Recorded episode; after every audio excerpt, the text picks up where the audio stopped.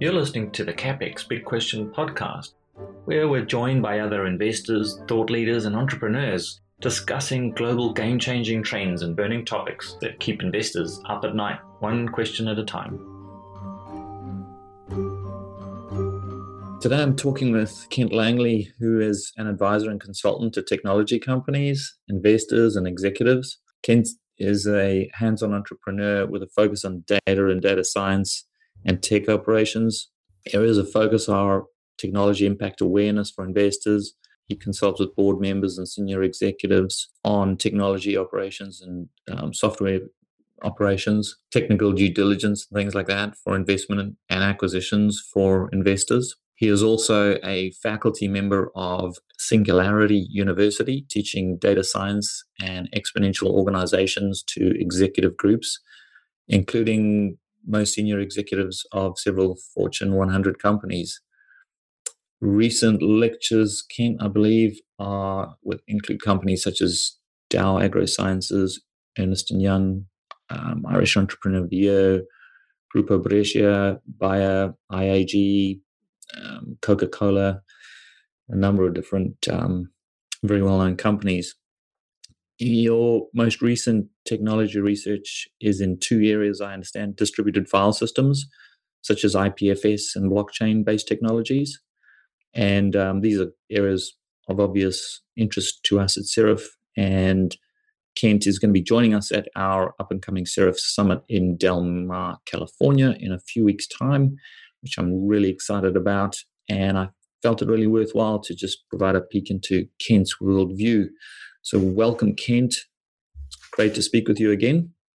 Uh, Chris, thank you for the uh, very kind introduction. Uh, it's a pleasure to be here, and I've been looking forward to this because every time we talk, uh, we just have a great conversation. So, this should be more of the same. Yeah, we've had some fascinating discussions. One topic in particular stood out in my mind, and it was actually this uh, weekend, which has just passed. It was sort of brought to the forefront of my mind. It is a coalescing of technology. Whereas um, my daughter was mentioning to me how hard it was for her to correctly draw a picture of a horse. She, you know, as they say, every every little girl wants a pony, right? Um, mm, right. So she's got she has this in front of her this book which I bought her, which is how to draw horses, and it provides a framework or how to literally brick by brick build your picture, flesh it out, and come away with a great product. And so my daughter loves drawing, and this helps her to draw very, very realistic. I mean, better than I can produce um, cool. pictures of horses and other animals. Now, I have to put that in the show notes for my kids. yeah. Now, when I go back and I consider, like, let's let's let's kind of dial back the clock and let's consider cave pictures, right? So, as interesting as they are, they're they're awful. I mean, find them interesting not because of the quality of the work, but because of um, you know because there's there's not the realism that exists there. You can see that it's an animal; it's got four legs, but you're sort of often trying to figure out: is that a cow? Is it a horse? Or is it is it human on all fours? Um, and, and the truth is that the reason that my daughter and millions of other people on this planet today can produce a picture of substantially better quality is because of the tools at their disposal. And so, you know, if you take something as simple as drawing a picture of a horse, these tools are paper, pencils, and the research and skills of artists, which have all been uh, coalesced and put into books, uploaded on YouTube and on websites, that has allowed for this to be a relatively easy thing to accomplish. Um, and so all of these tools had to come together to achieve this. You know, the invention of the, the printing press and paper in and of itself wasn't going to allow you to draw a picture of a horse. It required a pencil. Um, and so, uh, you know, what you've got, you require you required the entire industrial revolution and all of the various things we we, we required the tech boom for um, the ease of uh, internet usage things like YouTube, all of these sort of um, technologies that have come to you know, allowing my daughter to sit down and, and have tools in front of her that can allow her to do this. Nobody will discount these things because they're fact. What's harder for humans to recognize is what tends to lie ahead of us. In other words, identifying the fact that a 10 year old would be able to produce artwork of certain quality when, when the printing press was designed is easy to understand. And today, and I know we've discussed this in the past, Ken, we stand at the beachhead of a number of breakthrough technologies, many of which are accelerating each other. confluence, if you will, of technologies. And I know that you've got a lot of thoughts on this. So I wonder if you could delve into what sort of technologies you're looking at and how those actually coalesce together to amplify each other. Yeah, absolutely. You know, it, it's it's really interesting. You brought up the cave paintings. Um, you know, one of the things that I like to say uh, when when given a given a podium or a soapbox to stand on is that's data, right? And it's actually been pretty good because uh, we're rec- we're recovering it and reading it millions of years later, or at least hundreds of thousands of years later, I guess in this particular case. And you know, humanity's got a long history of that, and uh, data seems to underline uh, or underpin a lot of the convergence that we're experiencing. And the reason is because data is essentially, at least these days, most data is digital. You know, and we're seeing unbelievable, truly unbelievable uh, progress. So uh, I I won't be able to show the picture on a podcast, but I have a picture of a turtle shell from circa 1800 BC, which was a, a really good hard drive for its day, right? And these days, um, you know, they've just come out with a beautiful little crystalline uh, storage device. They're calling it 5D storage that stores approximately 360 terabytes in a, a very small uh, disk-like format. Uh, I guess you could think of it as the evolution of the CD-ROM. But the reason you, the, the, what's interesting is, is why do we need to do that, right? So when you think about technological convergence, uh, what we are seeing is that there are a number of areas all accelerating exponentially. One of the most well known, uh, DNA, right? So, a little known fact uh, you know, one cell in your body, you know, holds approximately 700 megabytes of data, but you happen to have about 37 trillion of those cells in your body that equal around 26 zettabytes of data. Well, why is that possible, right? Well, that's DNA. You know, DNA right. is an, an unbelievable uh, storage mechanism. And, and so when we're starting to see these things like 5D storage come along, uh, we're starting to see our abilities uh, to store data in you know efficient, compact formats um, uh, accelerate dramatically. So if you think of uh, the ability to sequence a human genome for under a thousand dollars, it was closer to a billion dollars just a few decades ago. That's one such accelerating technology that we're seeing. And that's what we mean by that that pace of change is literally unbelievable. Um, the cell phone you have in your pocket, that's a supercomputer from just a few decades ago. Actually, faster than a supercomputer, and it's billions of times cheaper uh, per unit of compute than the same powered devices from a few decades ago.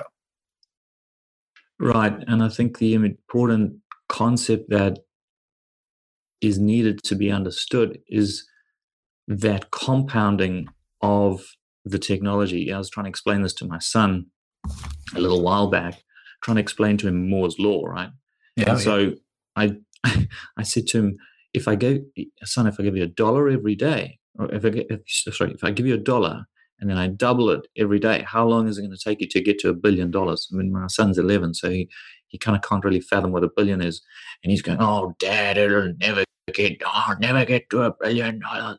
And I was like, just just try it. So he sits down with a, with a calculator and he gets to a week. Right. So after a week, he says, "Oh, you know, I've, I've done a week there." I said, "Great. How much have you got?" "Oh, five hundred and twelve dollars." I said, "Is that surprising to you?" He's like, "Yeah. You know, I, I could buy a bicycle with that. I know it's only one dollar. I can turn one dollar and it doubles, and you know, I got five of it." So he's kind of trying to he's, he's figuring out this this exponential rise and so I said, okay, keep going. And he keeps going and he's struggling with a little bit with the math. But essentially, when he gets to 31 days, it's at 31 that you reach a billion or over just That's over right. a billion.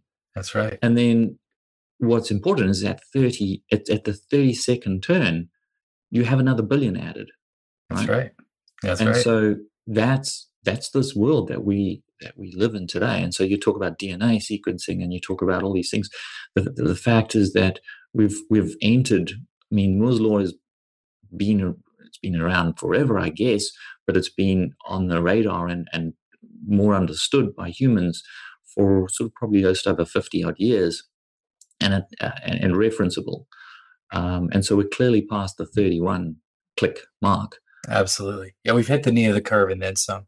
Um, and when you talk about Moore's law, it was originally envisioned as the number of uh, doublings of the number doublings of the number of transistors on a chip, right, over time. But Correct. now it's more generally understood, or I guess generally applied, uh, to things that become digital or digitized, right? So that's why I mentioned uh, technologies like DNA sequencing, which is digitizing our DNA, uh, data storage, right, which is an obvious one. If you take a look at the growth rate of data uh, in the world, right, think about all of the sensors that are coming online. Uh, we're going to have a hundred, probably a hundred trillion sensor economy uh, just in the next, you know, I'll go on a limb and say the next to this is 2016 so the numbers i usually throw out there are 2020 2025 so so think about that. So that is clearly an area where we're undergoing an exponential doubling a sort of an exponential growth curve right? So what happens is when you start to see and, and again i'll use the dna example or i'll use uh, there are a handful of others but what you see is when you have say the cost of a computer chip is is subject to Moore's law. Then you have the cost to sequence DNA subject to Moore's law. Then you have the cost of data storage subject to Moore's law.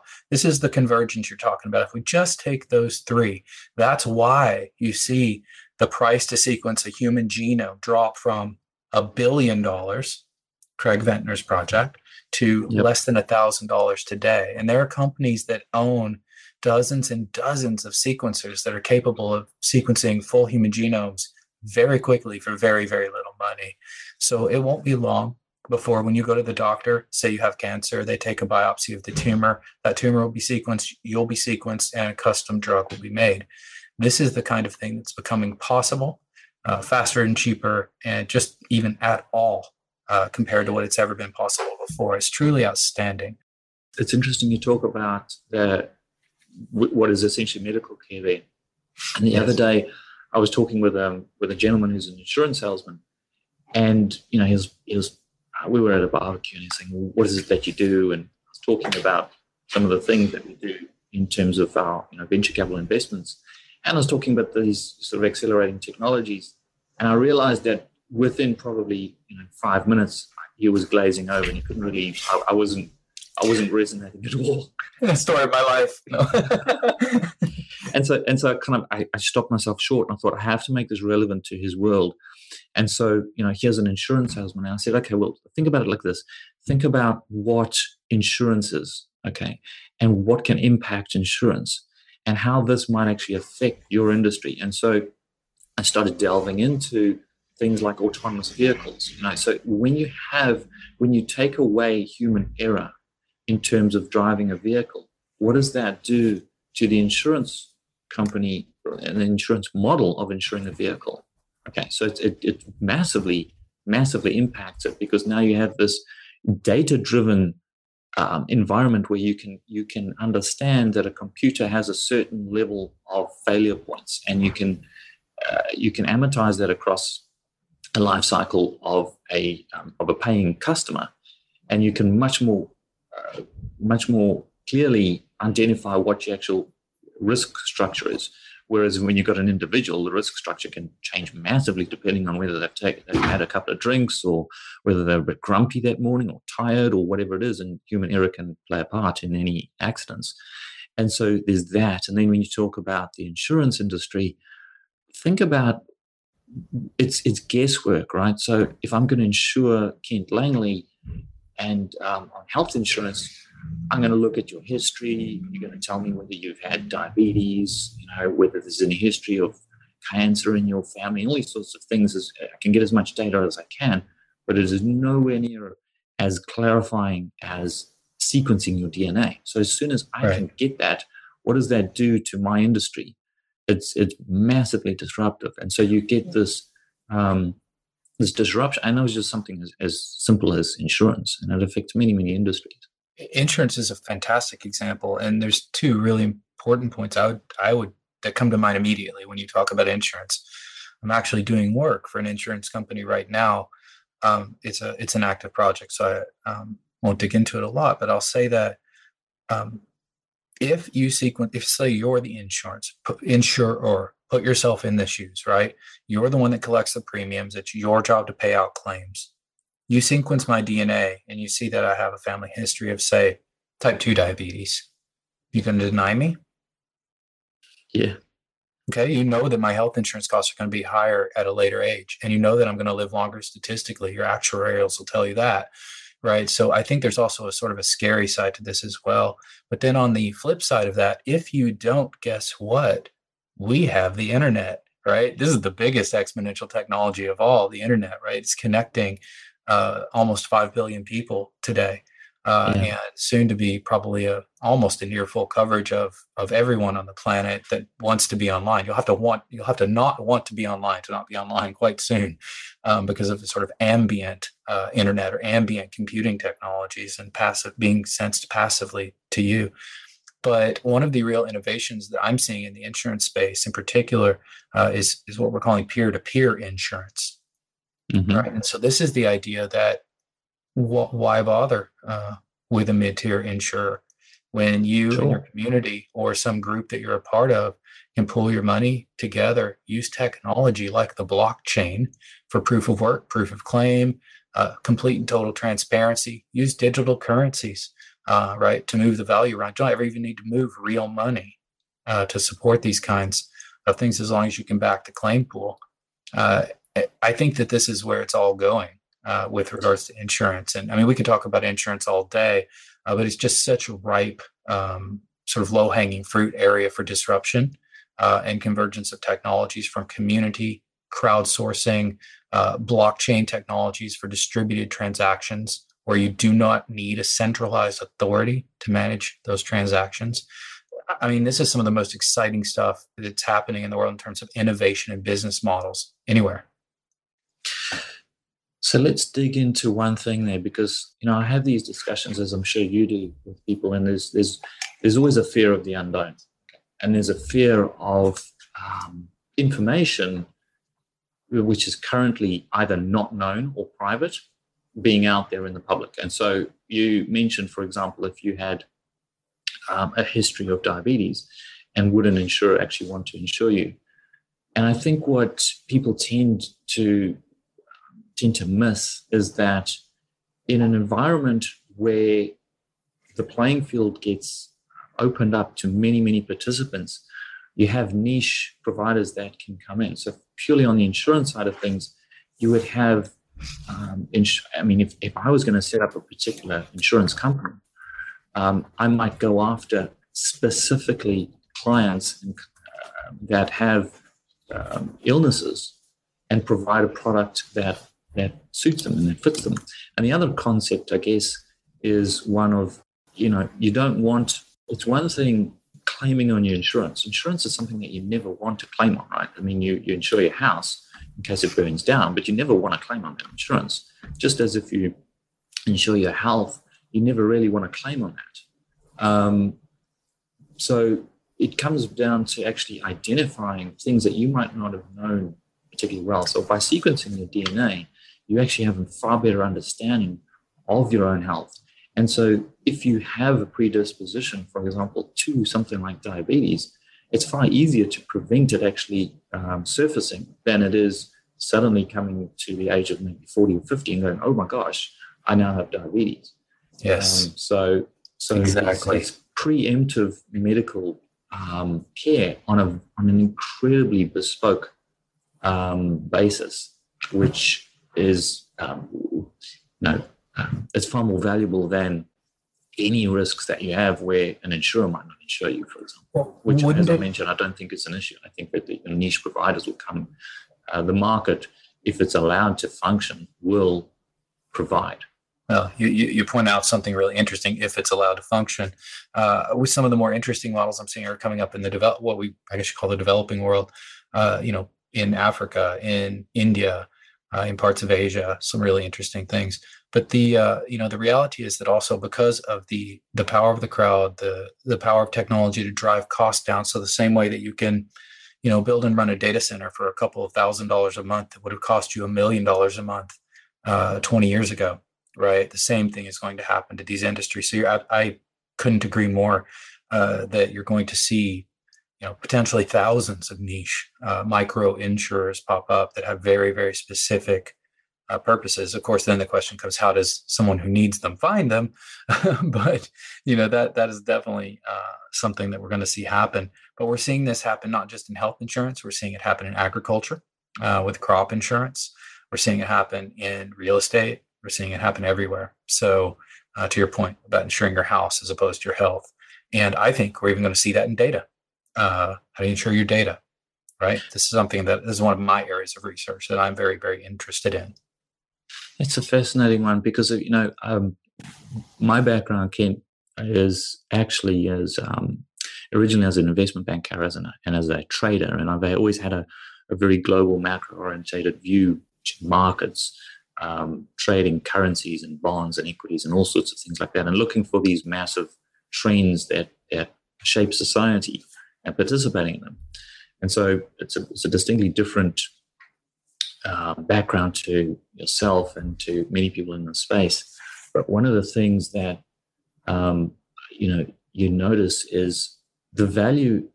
We've been through the industrial age where most of the value in the world was actually held in fixed assets, and so you had railroads and you had mines and you had uh, businesses that had their value in fixed assets, and so that's not the world that we live in today. The value in most things today is in intellectual property and in data. And so, if that's the most valuable thing, just as in the Industrial Revolution, you would insure your mine or your railroad or your canal or anything of that nature, data insurance and, and the protection of that data and the insurance of that data is a fairly untapped market, which is literally exploding and has exploded for a long time now, but it's just it's growing enormously, as you correctly pointed out. Yeah. So couldn't agree more. Um, do you, what are what are your thoughts on that, and what is where do you see opportunities in that space? Well, so I, I, think there are two real interesting. There's a real interesting bifurcation when you just say the word data. There's data um, generated by people and about people, right? So you and me, like individual human beings.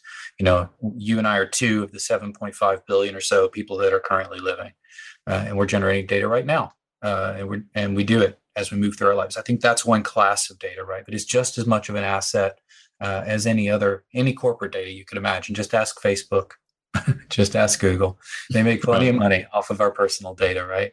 Um, and I think we're going to see a massive shift uh, in the consumer behaviors. I, I, wish I could tell you how long this is going to take, uh, but the awareness is beginning to rise so that we're starting to see uh, people actually care what happens to that photo they posted somewhere facebook instagram twitter whatever uh, and and like to have some ability to track that. And again this is where the blockchain can come in to play because you can have actual proof of ownership um, without a distribute without a centralized authority right? Uh, and then also when you when you pull back from the consumer side you take a look at the business side well obviously businesses are some of the biggest uh, generators of data anywhere and so one of the trends that i I am extremely interested in and, and pursuing is uh, how do I store all that data? How do I persist it in a reasonable and affordable fashion with having, without having to invest a billion dollars every every few years in a data center, right? If I'm a Facebook or if I'm somebody like that, or if I'm just an aggregate of a lot of smaller companies that equal that much you know, Amazon obviously uh, is doing a wonderful job with the cloud. So is Google on providing various types of storage and compute and networking capabilities. But I do think that we're going to see that uh, drift away from these sort of centralized walled garden type storage uh, facilities and compute facilities to a much more decentralized and distributed um, uh, capacity. And by that, what I mean is your phone, your laptop, your car, those are all perfectly viable servers in the cloud. Yep. That is a sea of change, right? It's literally a seismic shift. Uh, and we're going to see. I, I'm I'm fond of sort of waving my arms and saying it's cloud all the way to the edge. Don't you know that? well, you know. you know, this brings up an interesting topic. I mean, if you think about IPFS, and probably a lot of listeners don't understand that, but the way that I can explain it a little bit if you like, is eh, people understand torrents, right? Yes. Um, Some do. Uh, so many do because they you know they download music and, and, you know things that they probably shouldn't download. But the way that that works is essentially it's it's a whole lot of peers that are all um, sending you little bits of information, right? Yeah. So that in itself is a very distributed, decentralized structure. So Correct. if there's if there's you know, let's say um, let's say that you uh, Kent were was you know, downloading the latest um, I don't know Lady Gaga movie or uh, sound song, right? Sure. Yeah. Lady Gaga at the Super Bowl, right? She did a great Well, job. yeah, um, I didn't watch it, but Yeah. I'll take your word for it. Yeah. Um, so now there might be, I don't know, 500 peers that are sending you that information. So if one of those peers gets knocked off his perch or um, drops offline or something like that, it doesn't change the structure. It doesn't. It doesn't affect the download. Um, so there's there's because there's no centralized um, place that is Right. that needs to get taken down. That's right. And so, if you think about data storage, as you mentioned, on my phone, I've got spare data, spare, spare storage. On my machine, on my hard drive, I've got spare storage. What if I could rent that out? What if everybody could rent that out? Almost like if you think about energy, how, you know, if you've got a surplus in energy and you've got some system set up in your home where you're utilizing solar panels and wind or whatever it is, and you can feed some of that back to the grid. Essentially, what you're doing is you're saying, "I have this excess capacity, and I can, I can, I can give it back, and others can use it." Yeah. So, it's same structure with respect to data uh, data storage. Is everybody on the planet? If we just took all of the devices, just say take something as simple as mobile phones, how much storage space exists on mobile phones? It is massive. That's not currently being utilized. Yeah. And so, you know, using using that in a, in a peer-to-peer um, structure massively leverages what currently exists, and Yeah. it's it's and it's it's similar to that torrent system or the peer-to-peer system, which is decentralized. Yeah. So, um, so there there is a company that's doing exactly that, and they seem to be doing a rather good job of it at the moment. They're in early early release mode, right? So they're not uh, uh, probably not widely known and, and not massively at scale or anything. But it's a company called Storj, uh, S T O R J dot I O. You know, check that one out, and the uh, you can add that to the, uh, any show notes you might make. But um, the interesting thing about that is they're both companies like Storj are, are leveraging. Uh, again, this is coming up a lot, right? And it will continue to come up a lot for everybody. IPFS stands for the Interplanetary File System. Quite a grandiose name, but the idea is that is it a it is a distributed peer-to-peer peer-to-peer file system. So just like you have a file system on your computer, I don't care if you use Mac or Windows, it doesn't matter. Um, you do have a file system, uh, and what this does is it sort of imagine a, a virtual file system that it consists of every device uh, that's connected to the network. And that's what you're talking about. That's what IPFS is and, and can be. Uh, and then when you have things like the blockchain that allow you to irrefutably prove who owns a piece of data, where that data came from, and then the the uh, the, the distribution, the network distribution part, which you were alluding to, 500 clients streaming you something simultaneously. If one drops off, and the rest don't ma- it doesn't matter. You can just get it all from somewhere else. This does something else really amazing. Um, it removes uh, some of the need, not all, but some of the need for these really huge historical backbones. What does that mean? It means the internet itself is dramatically changing, right? From a Mhm. Sort of a centralized hub and spoke type model, traditional airplane traffic patterns, Yeah. uh, to something that looks much more like a distributed mesh, where every node is connected to every other node by some number of um, uh, hops. Well, what does that sound like? That sounds like a group of people, right? That sounds like a graph, right? A, a human network. So our technology systems are beginning to mirror, uh, in some ways, the way our human systems work. And then the number of connections, how far away you are from any one piece, one other person, or one other piece of data is also falling, right? So uh, we always heard about six degrees of separation. Uh, everybody probably remembers that six degrees of Kevin Bacon, I think it was back in the day. um, but you know, we're actually connected by many fewer degrees now. You're check your LinkedIn. Anybody you meet anywhere, you're probably no more than three hops away. Right? That's changed. That's really interesting. So, and that's true not of just people, but also the data we make. And so uh, and, and it's also driving costs down extremely quickly. So before we sign off, yeah, Ken, if you were to look at, we've been looking at a number of these technologies, additive printing, IPFS, blockchain, synthetic biology, and I'm always cognizant of timing, right? And so one of the things that we've been spending a lot of time on is looking for areas whereby you have um, a, a, disruption phase that takes place where your user adoption takes hold. And interestingly, one of the things that my research team came up with was most technologies, you know, they go through a phase cycle, um, but where you have mass adoption take place, it takes place when user adoption hits about between 17 and 18 percent of any particular market, which is interesting because it actually um, rolls straight through into Pareto's law, the 80 20 principle, right? Mm, yeah. Um, and so once you've got that sort of at 17 to 18%, we'll call it 20 for ease of numbers, um, then you have mass user adoption um, takes hold.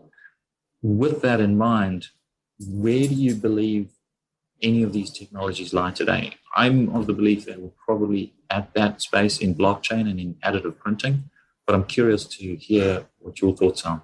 Yeah. Okay. So there's a lot of areas we could talk about, right? More than we can probably get into in one one short show. Uh, That's okay. Think, we can do yeah. it in Del Mar. yeah. No, it's going to be. Yeah, I'm looking forward to that. The uh, if you think about additive printing, right? 3D printing. We're already printing houses. We're printing drugs. We're printing. Uh, we're printing replacement body parts. Uh, we're.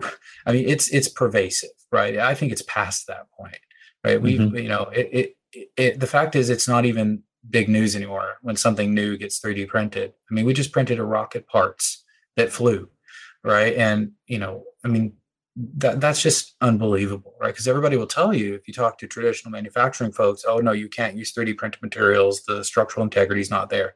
Um, yeah, I print somebody printed a rocket part and it flew. So don't tell me about structural integrity. There's a company down the road here that does titanium 3D printing. They're actually the largest company in the world doing it, and they print for aerospace and things like that. And um, that statement that you just mentioned that people make is mm-hmm. um, is factually incorrect. It's a myth, right? It's a myth. Yeah. Uh, so, and I, and I run into it all the time, all the time.